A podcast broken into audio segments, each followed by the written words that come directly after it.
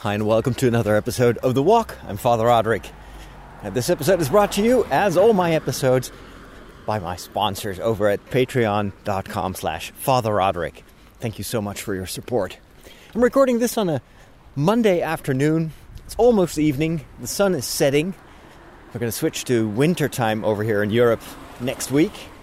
I think in the United States it's still a little bit later, so that's going to uh, require some extra care when I communicate with my friends over in the US uh, because there's just going to be a, a, a, different time difference than I'm used to.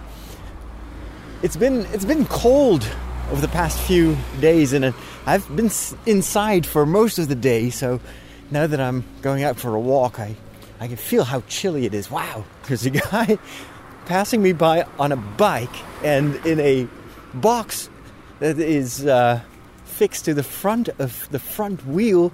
He's got what looks like an entire tree. It's crazy.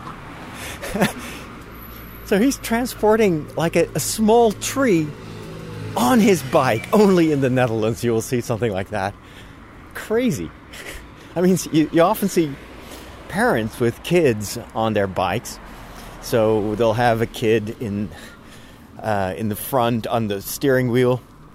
Well, not really on the steering wheel, but in a little chair mounted on the steering wheel, and there's good sometimes another a second kid uh, uh, on the back part, like in a little seat uh, mounted on the on the uh, rear wheel. But I've never seen someone transporting a tree on a bike. So anyway, it's a, it's a bit chilly. It is definitely fall or autumn, and you can tell by the skies as well that the light is just different, and uh, it's a bit of a change compared to uh, to exactly a week ago when I was uh, walking around in Rome, and I'll talk a little bit more about that in a minute. Looking behind me, I see two big air balloons in the sky, and they're flying very low. I wonder if they if they took off close to where I live. There's a park um, about 10 minutes north of where I am, 10 minutes by bike, and uh, sometimes they'll lift off there. And you know, the rest of the weather is calm, so probably a very good time to go uh, for a for a trip in a balloon. Um, so last week I was in Rome, not really because I wanted to. I had just been in Rome. Just a few weeks ago, we had the pilgrimage, and uh, I stayed a couple of days extra to film. And there was just this one item that I still had to do, for uh, which I couldn't film while I was uh, uh in Rome with the pilgrims. And that was a special item that was uh, requested by the Catholic University in the Netherlands. We have one big um, Catholic theology, like a faculty for Catholic theology, and uh, they are growing, uh, which is very remarkable in a country where faith is on the decline. Uh, but theology is definitely growing in numbers, so they want to uh, promote the the theology in general to a younger audience, and one of the things that they use are the, the, the television media. And so uh, they asked me to go to Rome and follow the students during uh, their pilgrimage. This, I think this is a first in the history of the faculty. At least I cannot remember. I've studied at the same uh, institution, but that was a long time ago. And back then, this would be unthinkable that, that the theology students would go on a pilgrimage, uh, let alone to Rome. This was a time that in the Netherlands, as a theologian, you were supposed to be very critical of Rome and very, you know, apprehensive of uh, of popular devotion. Now, of course, I was not really part of that, but definitely in the in the uh, uh, circles of um, well respected theologians, uh, you know, going on a pilgrimage would be the last thing on their list. The times are changing. times are definitely changing. Younger generations much more open, much more curious, and so this was a trip, a, kind of a pilgrimage plus also um, a study trip because they went to see a lot of um, sites where famous theologians and saints have lived, and so there was a lot of history and uh, information that was included in their trip. The thing was, I had to go back to Rome and visit them because they started their trip, um, I think, on Friday.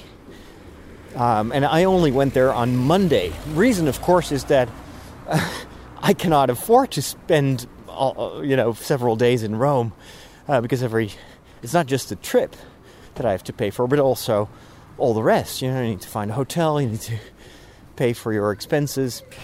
So every day I would stay in Rome would would cost me a couple of hundred euros, um, which is just not part of the budget. The budget of the of the episode is going to more or less, going to be more or less the same, and so I was trying to do this in a in a in an efficient way. So I flew in on Monday morning. Had to uh, leave by train like at six six a.m. And there is actually a surprisingly large number of people that are already going to work at six in the morning. Um, goes to show how much I'm not in touch with uh, with life in general. Because to me, six o'clock in the morning is just feels so extremely early. Um, and then I took the train to Eindhoven Airport, which is in the south. That's where a lot of the uh, lower priced airlines fly from. So I took a flight with Ryanair and landed on uh, Rome Ciampino.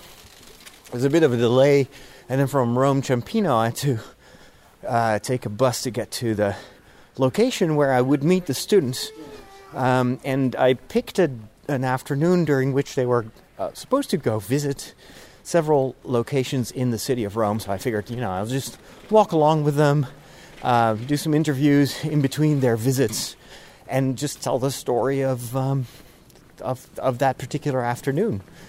And I was pretty confident that there would be enough material. And then I had planned to go back home the next morning, uh, Tuesday morning. And since this is a low budget flight, that flight was relatively early. It was before noon, which means that there wouldn't be any time to film in on, on Tuesday morning. Um, so in my mind, this was going to be it's tight, probably a lot of hard work, um, especially after a long trip, but worth it because it would just be super efficient, and I would be home before before. Uh, well, just qu- very, I would be home very quickly and would be able to uh, to work. The the complicating factor, and that was another reason that I wanted to be home quickly, was that I was asked to um, to deliver that episode that same week. So last Thursday was going to be the final edit, and so that meant if I would return on Tuesday, I would only have one day basically to uh, put the whole episode together cross the road here and walk underneath this big medieval uh, archway. This two towers here on the left and the right of the road, and this is the main shopping street of the inner city with uh, shoe store here on the left, and I can smell the French fries. There's a we have all sorts of stores that specialize in just French fries. They won't sell you much else, just a few snacks, but it's mainly people just buy a big bag of French fries. And these are not the small fries that you know from McDonald's with the like large chunky fries. They're very delicious, and especially now that it is approaching dinner time. Hmm. That smell is very irresistible. There's a cheese store on the left. This is new. Uh, it's a it's a big cheese store. Um, where they sell all the different types of traditional Dutch cheeses as well as nuts. Seems to be a very common combination. Stores that only sell cheese and nuts. And then here a little bit further, you have a Macintosh an Apple a dealer, and I'm not sure if they already have the iPhone 10. Uh, wasn't supposed wasn't this week supposed to be the week of the launch of the 10. This is this is just the uh, 8 that is on display.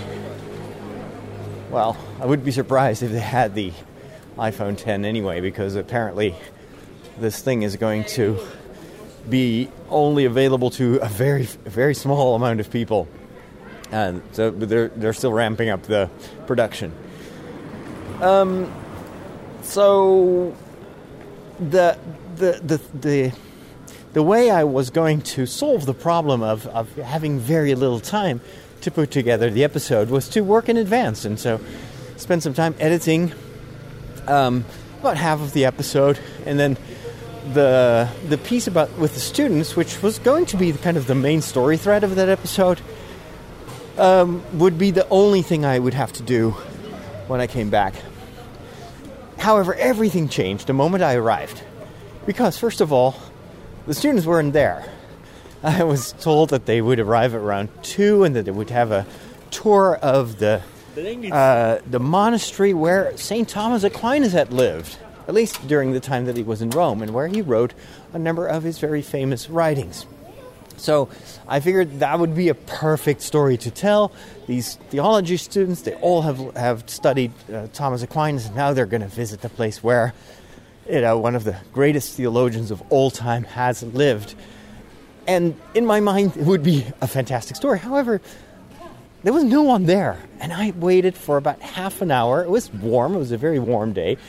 Um, there was this um, uh, low pressure uh, area around Ireland, and there was even a like a hurricane heading for Ireland. And the the those winds were were bringing a lot of warm uh, weather from the south to the Netherlands and to uh, uh, our part of Europe. And so in Rome it was summertime. It was really nice, but also hot. And I had been walking around with all my equipment. I'd taken two cameras this time. Um, just to be on the safe side, last time I filmed, I only took one camera, my DSLR, um, but I didn't have much experience in filming with the DSLR. Turned out quite all right. I was still lots of room for improvement. But I thought if I'm going to walk around a lot and we're going to film in all these tricky situations and uh, I need to film a lot in a little, a very little time, I should probably take my, the camera with me that I'm used to. This is a new store. What is this? Back work. Smoothies and and sandwiches. Wow, that looks totally. That's a store that just materialized in the in the time span of about two days or something like that. I've never seen it there. Oh, and here's one of my. It's a cooking store or a store with cooking utensils, and it's going broke. They have a sale. That's a that's a pity. Um. Anyway, the uh, here's my favorite bookstore. I, these are all verbal squirrels, like constantly distracted by what I see around me here in the center of the town. Um, the uh, uh, what was I saying? Oh, so yeah, no, so nobody showed up. Uh, I took two cameras with me. I figured with my old camera I can work faster, but it's also a lot of extra weight. So um, I was getting nervous, and then I get this phone call, and it's from the Netherlands. And immediately I'm thinking, uh, this may be, there may be something, something wrong. So I pick up the phone. It's my, uh, how'd you say that? It's not the producer, but it is the person uh, who is responsible for the TV show that I make. Um, and he tells me that basically there's been a problem uh, in the negotiations about this particular episode with the students, with the theology students, and a contract hadn't been signed, and so they were going to postpone the episode. And the, they were asking me if it was possible to uh, produce the episode that was planned for November, the end of November, which was another episode about Rome, to produce that for instead of the one that was canceled or that was delayed. Which meant basically an entire episode where no work has had been done except for the filming of the of and again just raw material. I knew that the, that was a lot of stuff that that needed extensive um, editing and uh, a lot of tricks to to turn that into a good episode. Um, if I were if I would be able to produce that for you know for this week basically. And I was stunned. Like how can you ask me to do that in one day? That is impossible. Or yeah, that would be basically one day. So, first thing I asked was can you push the final edit to a later date? Can you push that to Monday? The show airs on Tuesday. And we've done that in the past. And then, uh, well, they were going to check. then they call me back. No, it's not possible. All the editors are booked for the rest of the week, and so uh, and for Monday, and so you will. This needs to be the final edit needs to take place on Friday. So I'm explaining. You know, I'm here in Rome. I'm going back tomorrow morning. I will be super tired, uh, and I, am I'm, I'm still there's a bit of a problem here because there are no students, nobody shows up. Uh, I don't know what I'm going to do. Uh, I was I was trying to call people on location in in Rome, and nobody seemed to know what was going on. And so it turned out there had been a communications problem, and people were not informed that I would be filming this particular group, etc., etc. So I was like, I'm in a crisis here. You add a second crisis to this asking me to produce this episode in basically uh, uh about 20% of the time that I would normally take to edit it. What are you guys thinking? How, how can that even cross your mind that that is an option? Well, yeah, but we have no other solution. Can't you just switch around some of your texts and uh, take take the items that you had already edited and then just add another item to it? And I was like, no, I can't. Because one of the things that I decided to do uh, when I was um, filming in, in Rome and Assisi was I don't want to just film random items and then just put them together in an episode. I, I wanted to tell a story. When I produce these episodes, I want I want every episode to matter instead of just filming eye candy. That's that's not interesting to me.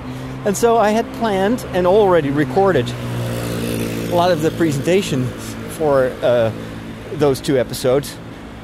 To do one episode, uh, which was planned for for this week, um, about uh, culture and and theology, something in the, along the lines of what can this old city teach the theologians of the future, the thinkers of the future? What do they learn uh, from uh, the, from the past. Uh, for, uh, how does the Vatican inspire them for their, you know, uh, in, in, their work, etc., etc.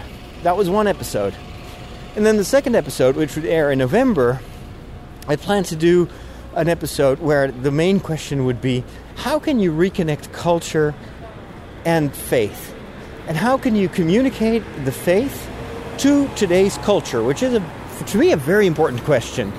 And I'd interviewed um, Paul Tighe, Monsignor Paul Tighe, of the Pontifical Council for the for uh, Culture, for that, and I had uh, interviewed another priest about um, uh, uh about the mass, and the mass is is is communication, but it's often not well understood, and so I, I went through him through mass through the various elements of the mass and had him explain what it meant, etc.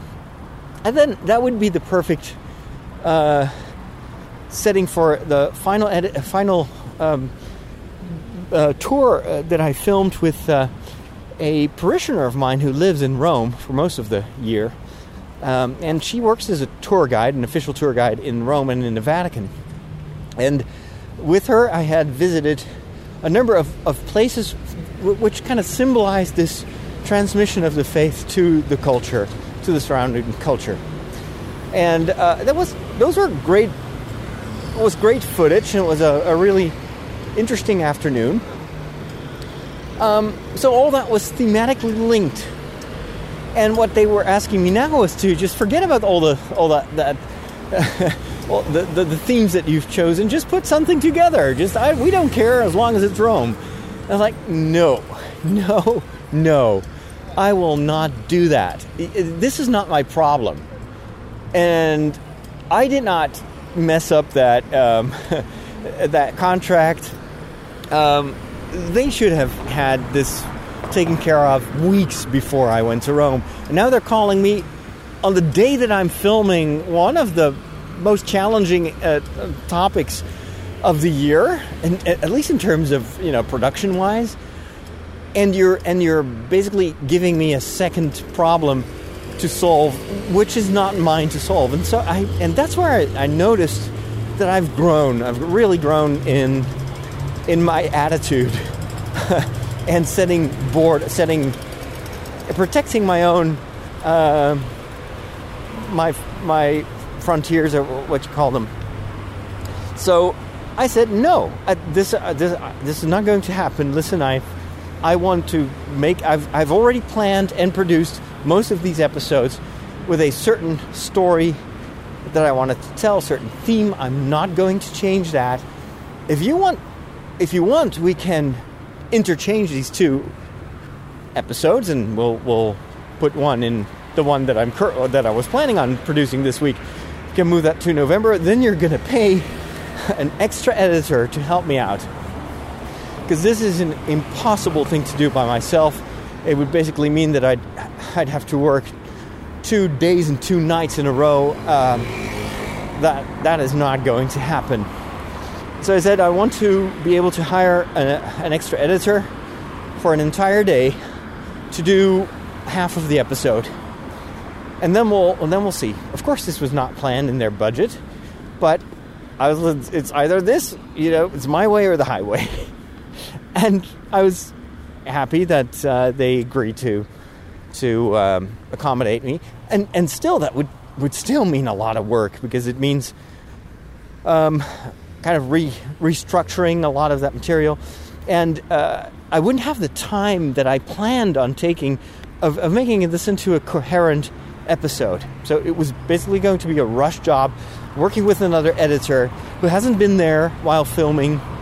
So uh, I would have to uh, put extra energy in, in, in coming up with something that he could work with, um, so that the what he edits is is compatible with the the the overall storyline and with the stuff that I was going to edit. Anyway, long story short, um, we settled on on me uh, producing an entire episode within two days. Um, then I had to solve the second problem, which was the students weren't there. So I made some phone, some more phone calls. I'm passing underneath the railway here. That's why you hear the echo and the noise of the other cars. Um, the uh, the person who was supposed to be my go-to person for um, the students was not in Rome, and there were personal things going on in his uh, at home, and so he hadn't been able. But nobody told me who else, you know, who else would take care of this. And turns out that they didn't properly uh, delegate this to another person, and so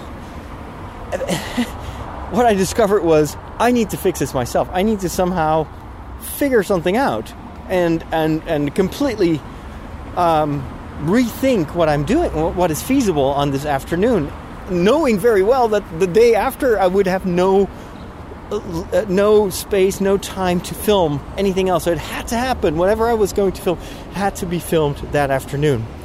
So finally, the students show up. Turns out to be a much smaller group than I thought. Just a few people. Nobody knew that I was going to do interviews with them or film them. And the problem was that half of the group wasn't even Dutch. Uh, these are foreign students. Um, so I was like, what? This is so different. And then it turns out that their only visit that day was going to be that particular monastery. Whereas I had been told that they from they would visit a monastery at two o'clock, then they would go back into the city and visit the Gesù, uh, visit the, uh, the the areas where Saint Ignatius had lived, etc. So I was like, "You're not going to do that? You're just going to stay the entire afternoon here?" and then you're only having a dinner because uh, then after the second thing that they had told me weeks ago was that then all the students would come together they would celebrate vespers and they would have a small moment of sharing where they would share their oh there's a sale going on here this electronics store I may have to visit in a second.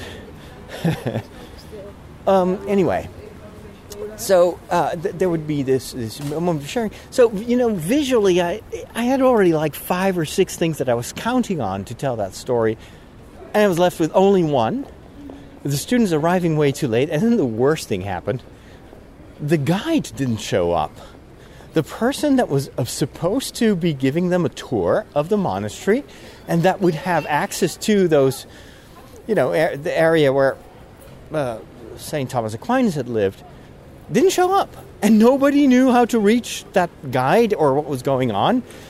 And they were trying to make some phone calls, and then they didn't have uh, coverage on their Dutch phones. And so I ended up calling and talking on the phone with uh, the agency that they had uh, hired and uh, the, the, people of the uh, agency said, "Well, no, they told us that it was going to be tomorrow. You know, it's, it's, it says here in the email it says four o'clock in the afternoon, four four thirty in the afternoon tomorrow. We have no, we have no guide." And I was like, "What?" Well, so I asked around. Turns out there was an email exchange that I had, in, in, uh, in which it was, yeah, initially the idea was to do the tour on Tuesday, but then there were several follow ups, email follow ups, confirming that they would actually do this on Monday. So I had, and I had confirmation from the agency. So I, I recalled and I explained in Italian, you know, it's very important that you send the guide. We're counting on you. We only have one day. Please help us out. And it is written here, and you've made this. Anyway, apparently, uh, my uh, Italian negotiation tactics were sufficient enough for them to admit that they had made a mistake and that they would send a guide. And so it, can you please stay there until five o'clock and we'll send the guide? I was like, five o'clock? The light is going to be gone at five o'clock. You know, this is we're in the in the autumn season. How am I going to film if, if everything is going is turning dark? When am I? Ugh. Fortunately, again, that's how much I've changed. I didn't go into full panic mode. I was frustrated, but more on an intellectual level and and, and not really stressed. At least not not as I would have been a year ago. And so I was like, okay, what can I do? Let's just if if I if it if things don't go the way I would like them to go, we'll just have to work with the situation that is there, right? Well, they're mounting a what is this? This is a, um, what do you call it? A fair. Well, uh, I think this, are they building it up or are they tearing it down? It's like a, a big haunted house or a spooky house. And here's another torture device that puts people in a little, uh, uh, four seats and then it, it, it, swings around. Oh my gosh, I'm already getting vertigo looking at these things. Anyway, so um, the I'd had to just work with what I had, which was a couple of students and a teacher, and so I I suggested, well, perhaps I can take a few of you to this nearby park, which has a nice view of the city of Rome, and we'll just we'll just talk a little bit about why you are studying theology. And immediately, like two guys are like, "Oh, I don't want to be on camera. I cannot do that, and I don't want to." And and I'm looking around. We've got a, a, couple of foreign students, which are not really representative for the, the students that we wanted to highlight, because we, of course, this this promotional item is geared towards the the Dutch young, young students. So anyway, and uh, also another problem was there were no girls, or no no uh, well, girls. That sounds a little bit demeaning. Didn't mean it like that, but there were no female uh, students, which for me, is super important to. They're already, because I'm covering a lot of Catholic topics, chances are that, that a lot of the episodes are filled with old guys with in cassocks and bishops and priests and theologians, all male. And I always try to have uh, 50, percent female uh, contributed, contributors, 50% male. Now, the only thing I see is are male students, male teachers. Um, so I'm like, oh, well, again, I, I, how am I going to turn this into a into an item? Uh, so I try a few interviews, even with the guys who said that they weren't good on camera and they hadn't prepared and didn't know what to say. And well, yeah, that clearly showed that they were not just not the right people to have on camera. Um, then at one point, teacher, one of the teachers is saying, "Well, I'll just talk a little bit about Thomas Aquinas, since we're going to visit the places where he lives. I'll just go. Well, let's let's just uh, go to the garden here, the the, the park, and um, I'll just tell a little bit the story of St. Thomas Aquinas. So I give him a microphone, say, "Well, just you go ahead, just tell the story of St. Thomas Aquinas. I'm going to film that." Thinking also on my feet, at least I will have a little bit of a story. I can put some pictures of Thomas Aquinas on that. It's, it's content, you know, whatever content I can get, I'll just give it to me. and so, fortunately, he he, um, I mean, he has not much experience on camera. It's, it's not really someone who likes to do that. But since I was filming from far away and, uh, and he was talking to the students, actually, it was a very good story. So I was happy with that. And I could film some reaction shots, so at least I have like a bit of a teaching situation. thinking that that could work for the item. But of course, it's going to be worthless without a visit to that monastery. So it's like four o'clock, and there's still no one there. And we go and knock on the monastery door, and so the the the pre the the monks who live there are like, um, yeah, no, we we don't uh, we don't uh, do the guides. Uh, we we know nothing of that. You you have to call. So anyway, they basically told us we can't help you. But I was filming that as well. I'm thinking I'm just going to film the disaster of this afternoon. At least that may be funny to to look to watch if I can put some music behind that and do a voiceover telling how much this afternoon was going wrong. That. that too is a story. At least I got to film the like the the the the monk and etc. and the negotiations and all the whatever. So finally, the guide arrived, and uh, it's already four thirty. I'd been there at 1.30. I had not eaten since six o'clock in the, uh, since five o'clock in the morning.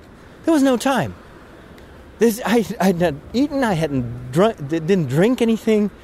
I was dehydrated, I was hungry, I was exhausted. And then the guide arrives, and it's this Italian lady who thinks that we are interested in every nook and cranny of what uh, the surroundings of the monastery and the monastery itself uh, show us. And she starts to go on and on and on, and is so boring. And, and the only visual aspect is her talking and students listening or checking Facebook. I was like, this is so not what I hoped it would be. So she, she takes us into the church. It's interminable. There's really nothing happening. I'd already filmed the church while we were waiting for her. And so and that just takes another hour. And then finally, finally, finally, she's going to take us to the monastery. And I'm like, okay, now it's going to happen. In the meantime, I was still interviewing any students I could, any student I could find. Fortunately for me, there was this other group of theologians that had gone to the Jesuit, to the uh, Jesuit church. They had spare time. Apparently, their tour had been very well organized and nothing went wrong. Shut up. I'm working here, dog. anyway, so, um, the uh, I'm walking alongside the canal here, and there are houses on the right, and they all have these wooden fences, so you can't see what's behind it. Apparently, there are lots of dogs there. Um, so, the uh, the other group shows up, and they were just planning on just going to visit a few churches. So I tell, I see a number of other students uh, a little bit younger than the students that I was uh, uh, walking. Uh, I had met in the afternoon, and there were some female students. I was like, "Oh, that is that is important. I need to get those on camera. I want to have their story as well." That will counterbalance all the, the male content that I've filmed so far, which was not very good. Um, and so I basically begged them to please, can I do a short interview? And so we went to again to the to the park. Unfortunately, I knew that location very well because I'd filmed there in the past, and so it didn't have to spend much time thinking about how to position the camera, etc., and the light because I already knew what a, what would be the best location for those interviews. And fortunately, thank God, those students did very well on camera. Probably also because they were just like walking into the situation, and so they didn't have time to get anxious about what am I going to say, and uh, and and I had been really begging them to please help me out. So they were very you know benevolent. It's like okay, well we'll, we'll just do this for you. Um, and those interviews were actually really good. And there was this one female student who talks. She's Protestant, but she studies Catholic theology. It's a very interesting situation. And then she refers that for her, visiting Rome was a was a uh, in in a way was a, a discovery that she noticed how different the Catholic Church is.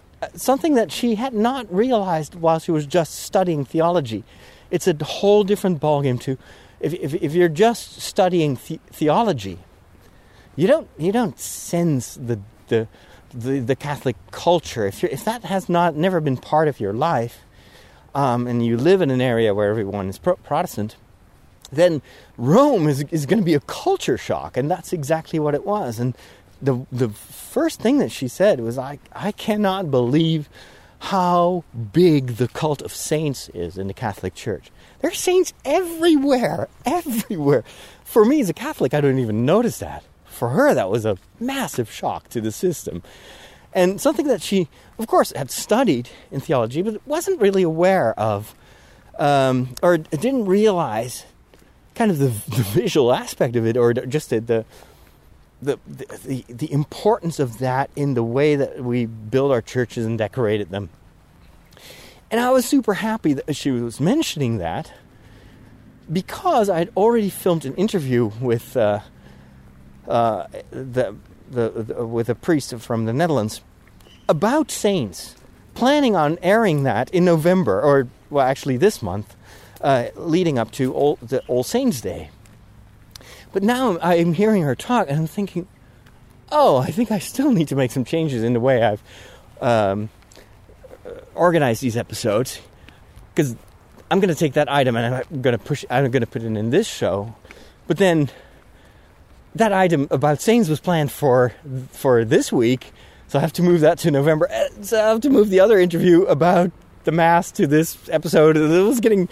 I was like interviewing, and at the same time, I was editing in my head. Like, can I make this work? And how can I? What what else, what other questions do I need to ask to make that um, connection between the, the items? So anyway, while we were filming those interviews, the other students are coming to get us, and it's like, oh, we're going to enter the monastery finally. Oh, after an hour and a half of talking about uh, the doors and the windows of this church, we're finally going to see the room of St. Thomas Aquinas. So we're rushing there. This is oh, it's already about six o'clock. It's getting really late, and there it, we're going inside a monastery. So I'm like praying that there will be a little bit of light. And then she takes us to um, chapel number one, and it's where Saint Dominic lived, I think. And it's now a this horrible Baroque chapel, and the place where his bed was, there is now this altar, and there's really nothing, nothing genuine, nothing old. Um, it's just basically her story that says, "Well, this, this is where they where they lived." But there's nothing left. I think this doesn't bode well. And it's not the right saint. I mean, I like him, but it's not Thomas Aquinas. I need Thomas Aquinas. That's the story. That's the story I'm trying to build up. And then um, we leave that chapel after another half hour of excruciating patience, waiting for her to finish talking about all these details that are completely irrelevant and not interesting. And anyway, so we walk up the stairs and then she says, and now I'm going to show you the summit of our visit. I think, oh, finally, Thomas Aquinas. The thing you've all been waiting for and looking forward to. I'm going to show you the private chapel of Pope Pius V. And like, what? Wait, wait, what? Pope Pius V? I don't care about Pope Pius V. I want to go to the room of Thomas Aquinas. And so I, I, am panicking here. I was like, I have no, I have no story. If there is no Thomas Aquinas here, there is no story. Oh. So I go to her. Fortunately, I can speak Italian, so I can negotiate. I was like, but I have under. They told me that here was the room of uh, Thomas Aquinas, and we were going to watch the room of Thomas Aquinas. Very important for me to go to and then she's like, uh, yeah, apparently here in this corridor where we can't enter because it's where the monks live, uh, there is this room, and they, some people think that Thomas Aquinas has stayed there, but we're not sure. And anyway, you can't go through that door. Let's go to the beautiful chapel of Paul, Pius V. And I was like, no, I don't know. I don't care about Pope Pius V and his bloody chapel. Let me see that room of Thomas Aquinas. And so I was like, okay, I have only got one option here, and that is to break the law. I'm going to wait for her to go to that chapel of Pope whoever, and then the moment she's turned a corner, I'm going to try and break into that room. so I'm I'm switching on the camera, put my hand on the doorknob of that corridor, that forbidden corridor where the monks live and they have their you know, it's their private quarters and that's where they live and pray and the last thing they want to see is you know a, a television presenter filming there. And I was like, I don't care whatever is happening on the other side of the door. I need to see this. And so I'm filming. Um, I open the door, and there is this guy standing literally behind the door. And I was like, I'm so like, I did not expect anyone to be there. And it's uh, apparent. Now this guy, and I, I didn't realize that he he sees my Roman collar and sees that I'm a priest, so he just thinks that I'm just going to an appointment with one of the monks, and so he's greeting me in Italian, and buonasera, and he walks away. And I'm like shaking, like, oh my goodness, I was like, ah. and then there's this big empty hall in front of me, and rooms on both sides, wooden doors, all closed. There's nothing, nothing visually that indicates that Thomas Aquinas lived there. So I'm thinking, I still don't have a story. There is no story there. And all of a sudden, it hits me. Let me cross the road here. Wow, the sun is setting here on the other side of the canal. Beautiful sunset. Unfortunately, I'm still in the middle of traffic, so I'm gonna see if I can walk up the dike up there, get a better view, get the last rays of sunshine. I need to get some vitamin D. Ah, I'm not sure if the sun is is strong enough. Of course, it is rush hour, so we have to wait forever for these lights to turn green. So all of a sudden, I'm thinking, I, I have this intuition. Like, you know what? I'm going to tell the story of that of that teacher, because that teacher who told the story about Thomas Aquinas in the garden, in the in the park, he actually did his uh, doc, his thesis on Thomas Aquinas, and the book that he studied for his thesis, and this was like more than 20 years ago, um, was written right here in this monastery. That that is something we absolutely know for sure. He wrote that right here in this monastery. So, what I'm going to do is I'm going to tell the story. I'm kind of making this up as I as I uh, uh, as I go. Like what I'm, the, the story is going to be there is this teacher who is passionate about Thomas Aquinas, who is helping this young generation of theologians to rediscover this great theologian. And there is this one dream that he has, and that is to see the place, the room where Thomas Aquinas wrote one of his major works. the work that he had studied for years and years. Um, and now he's finally in Rome and he's finally going to see it, and everything is going to go wrong. You know, the guy doesn't show up. So I'm thinking I can, all, all those disasters that were happening, I can integrate them in the story. Of course, I need to write a voiceover to do that. But I can tell a good, compelling story about this quest of trying to get to the room of Thomas Aquinas. And so I go to the bloody chapel of Pius, Pius, Pius V, where the entire group is listening again to this Italian guide, and she's going on and on about her favorite painting, which shows you the Pope uh, blessing the people, and uh, you look at the Baroque uh, interior, and it's just an awful chapel, and it's really not interesting. And so I'm waiting and waiting, and waiting. And now, the moment they leave, then she says, Now you've seen the most beautiful part of the monastery. This concludes our tour. We are going to quickly go down the stairs because the monastery is going to close, etc. So she takes the group down the stairs, and I go to this teacher and I say, I've discovered the room. I, I know where the room is. Follow me. We're going to break the law. so he's, I'm following him and I go through that door. Fortunately, the guy, the, the, the, the, person that I saw there earlier was not there. And there's just this empty hallway again with the doors. And I guess the monks were all praying in the chapel. And, um, and I, I just point to the right. I say, it's that door. I'm not even sure it was that door, but I was like, that's the door. That's the room where it happens. where where Thomas Aquinas lived. You can't go in because there's actually there are people living there now, which is kind of insane. I mean, you would think that that was like a museum and a place you could visit, but no, not in Italy. It's like ah, it's a room. Let's put someone in there. Uh, so of course I didn't dare to knock on the door.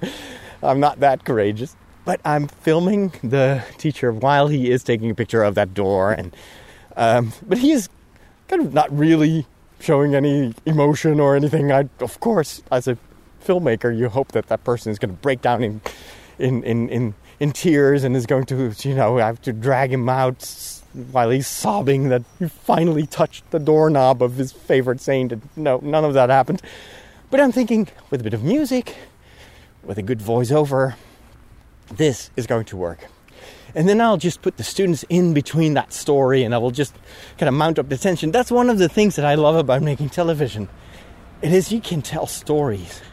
And a good story is not always a story chock full of information, which was uh, kind of what I was discovering while everything was going wrong. I was like, the disaster, at first, my initial thought was this is all going to completely destroy my story. And then I'm thinking, I'm rethinking like, no, the disaster is the story, and it has a happy end because we saw the we saw the room where Thomas Aquinas supposedly lived, so that'll work. And then once I'd filmed that, um, we they walked back to the, or they actually took the bus. I went back to the restaurant, and that also took forever. And then there are some other students who kept telling me that they didn't want to be on camera, which is so annoying. You know, I'm just filming people walking through the streets of Rome, and then you know they turn around and like, "Don't film me! Don't I don't want to be on camera." Oh, come on. anyway, but I was also like, I don't even need this footage anymore. I may use a few shots, but the story, I have the story. This is gonna work. Um, but it's not to work for this for this week. I was glad I could. I think I just choked up, choked on a mosquito.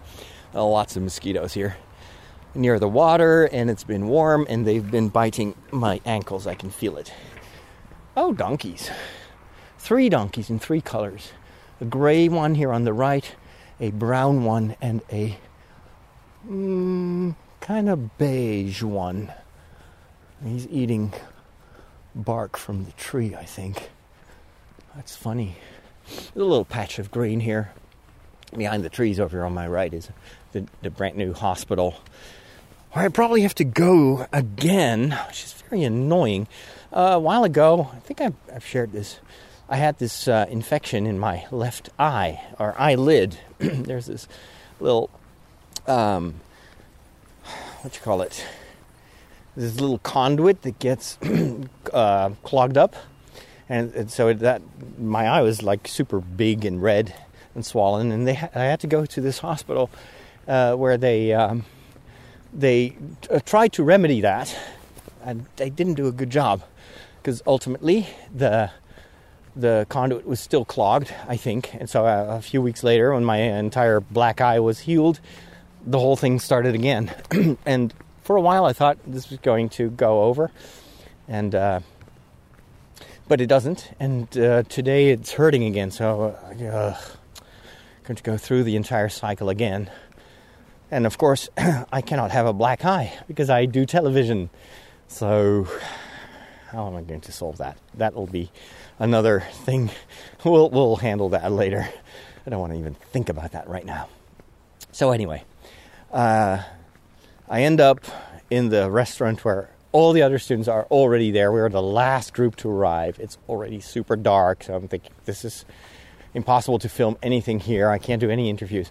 But then I see all the other students, and I'm like, oh I wish I could have interviewed him and her and that person and that person because I could tell that there were so many other students that were had good stories to tell and then this lady from the university was had was supposed to have taken care of all this arra- making the arrangements and who I was told was going to send a number of students to me so I could interview them and she would do a, like a small pre-selection and take some students that could, you know, are good on camera and have a story to tell. She didn't do any of that. She walks up to me and she said, "Oh, have you interviewed him? Have you interviewed her?" And uh, like, no, I had to just interview the people that were there.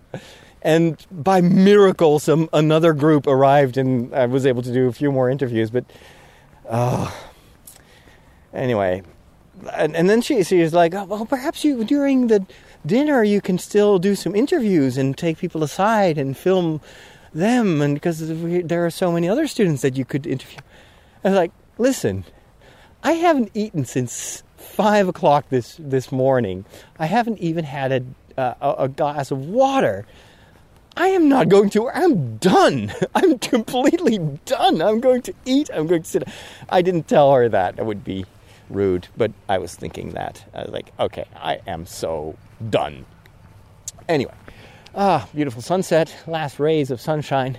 I'm going to head back because uh, if I continue to walk in the direction of the little uh, bicycle bridge over over the canal, it's going to take me at least an hour. And uh, what time is it? Do I have a watch?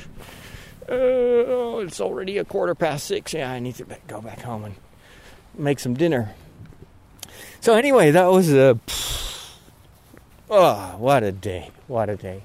Then it's nine o'clock, and um, uh, one of the people in who lives in Rome and sometimes does some production work for uh, for uh, uh the um, the broadcast company that I work for uh, had an extra apartment in Rome, so she said um, you can sleep over in that apartment because I'm not using it for the moment it's going to be a bit rudimentary, but uh, uh, at least you'll have a place to stay.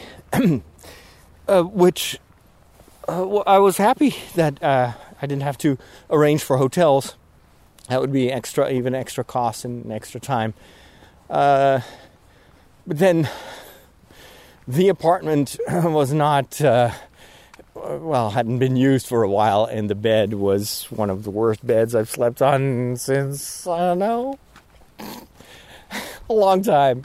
So I did not sleep that much. I, I fortunately I was tired, but uh, it was really not a good mattress. And there's so much noise in the city of Rome, and I'm not used to that. There's just sirens and ambulances and so much traffic right underneath. And then I wake up too early, and the only thing in my mind is I want to go home. So it's seven o'clock in the morning.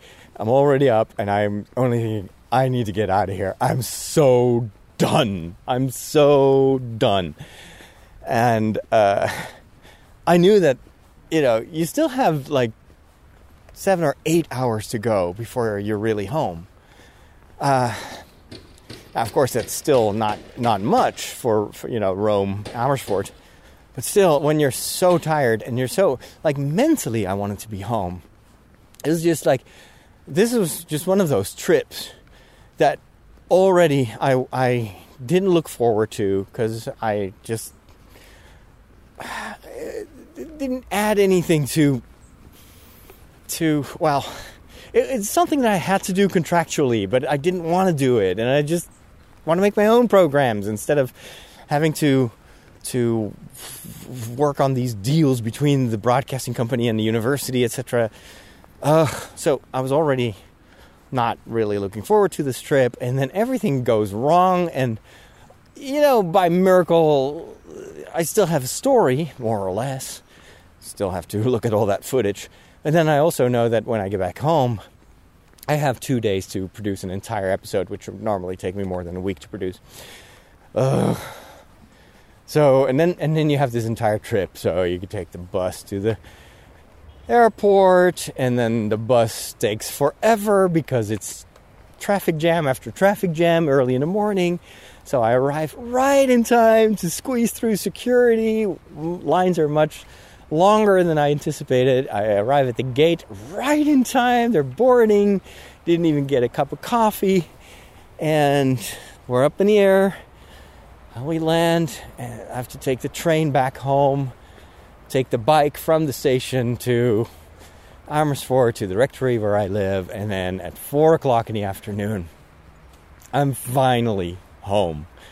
And I can't even rest because I have to immediately arrange for the second editor. I have to come up with, you know, he, he needs to have the material. There needs to be, I need to uh, direct him as to what he has to produce.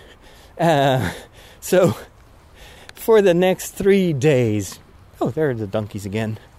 They're they're they're eating all the plants here on the left side of the fence. Oh, there's a fourth donkey. Wow, this is donkey paradise. funny. They're funny creatures. Very relaxed, at least for now. So the uh, the next few days were. I'm so I'm glad it's done. Let's let's put it that way. Um, I still ended up working until two o'clock in the morning, in the night, between Thursday and Friday. Friday was going to be the final edits. It had to it has to be on the FTP server um, at 7 o'clock in the morning. So I was done editing 2 o'clock in the morning and then uploading took another hour and a half. So I basically turned off the light at 3 3:30. and I am telling myself there is no way in hell, purgatory, or heaven that I'm ever going to do this again. I am so done with this. And uh, it, it, it reaffirmed again this is just one of those these this is a something I inherited from from the times that I would say yes to all these things. Uh, so I've learned my lesson in between. Uh, I've I, have decided, as I told you before, that I this next year I will no longer edit myself. I'll just do a little bit of help. You know, I may write the uh, overall outline, but I'm just going to hire an editor to do the editing work for me because I just don't have it in me to spend another year working till three o'clock in the morning on a TV show. really, it's not worth it, and uh, I, it derails me more and more because I'm getting I'm not getting any younger. So every time I, I, I work through these nights, it's is knocking me out for several days. So that's one decision. I will not edit. The second decision I took in Rome was I will never produce an episode anymore before I have a contract.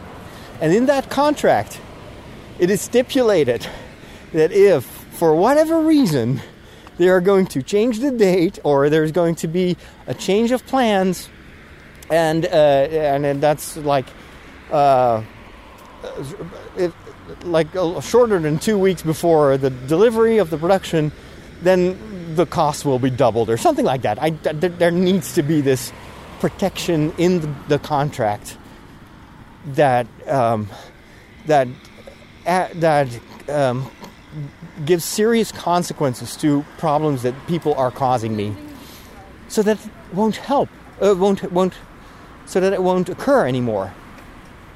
This I'm I'm kind of done to be on the wrong side of the food chain. I'm the program maker. I'm the producer. I'm the storyteller.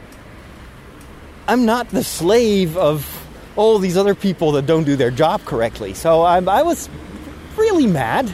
I wrote a long email telling them I was mad and why.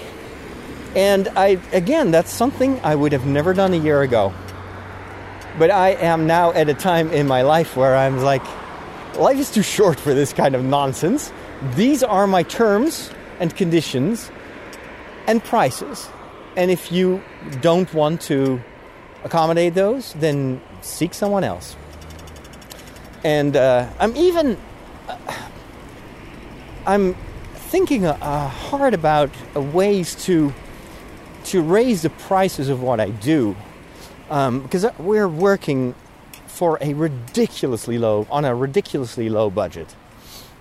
It is impossible to do the kind of TV work that we do for this small uh, amount of money that they're giving us, and I am I'm paying the price in in the sense that because I cannot I don't have the budget to hire anyone, um, I I have to work I have to do all the work myself, and I'm not the only one. There's a few other um, producers or filmmakers that are suffering the same from the same super low budget. And I'm thinking, is there a way to negotiate another a, a, a better um, a better price? If they've been paying us this for two years now, our costs are only getting higher. The life is getting more expensive, they now think that well, we can we can have a TV show for this uh, this low amount of money. That's low budget. That's nice for us. And as long as we keep delivering, then this is just going to go on. The thing is, with these TV shows, um, the allocation of money happens about half a year beforehand, and is not even done by the people that I work with. It's done at a much, much higher level in the organization. So I need to somehow find a way to get to the top and tell them that we need to be paid better.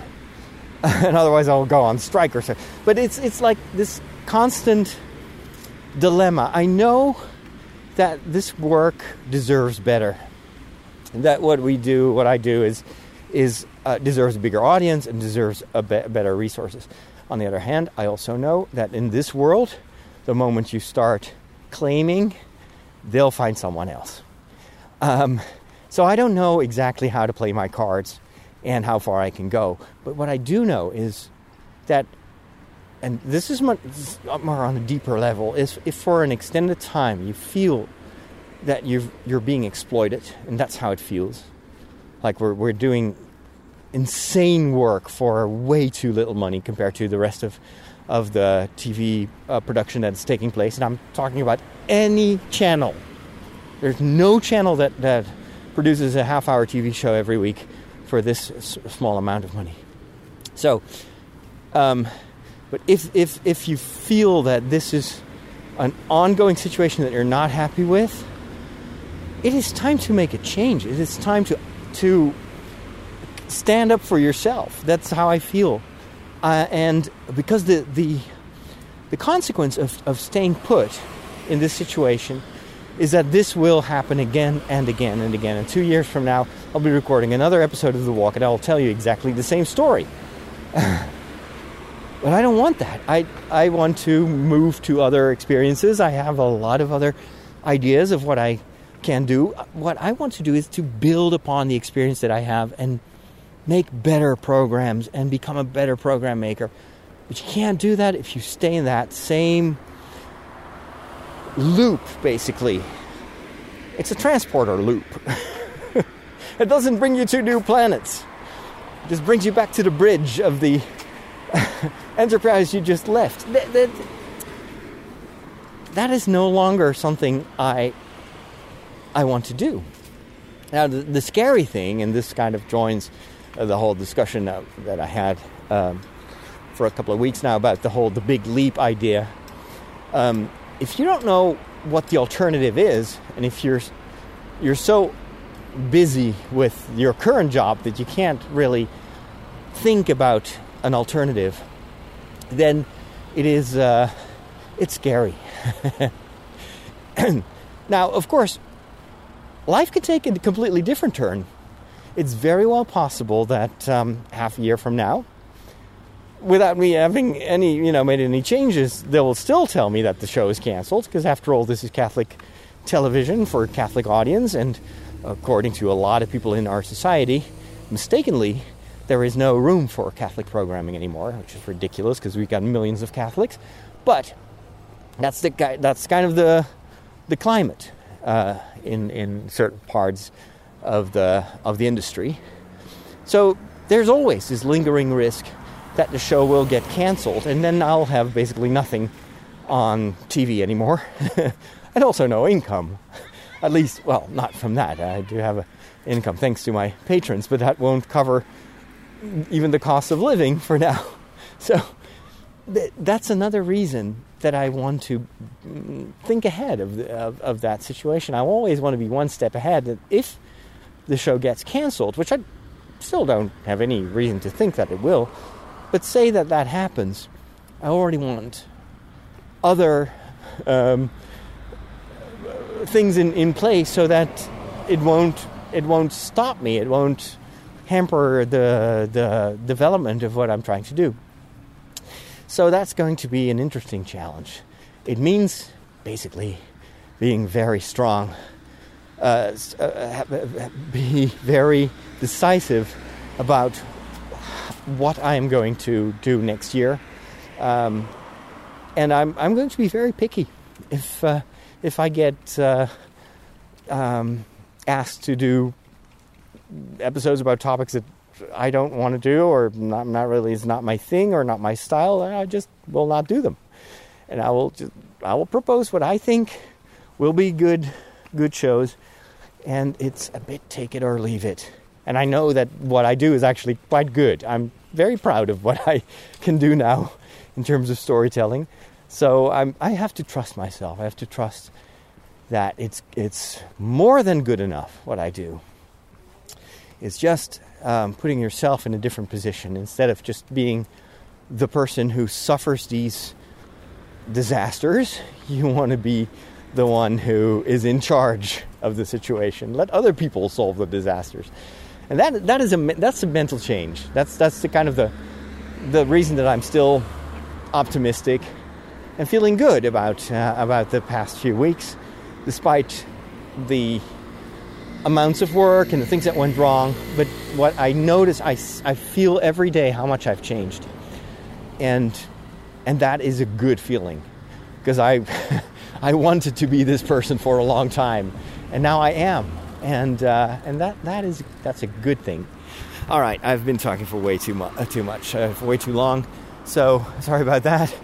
I'm to head back to the electronics store, take a look inside, see if they've got some. I need some wires for my speakers, um, which I I've been decluttering a little bit too drastically, so I threw that the old wires away. Now I have to get new ones. All right, I'll I'll talk about that in some other shows. Um, speaking of other shows, you can find them all as usual at trideo.com, T R I D E O.com. Thank you for listening and for your support. And I will talk to you soon. Take care. God bless.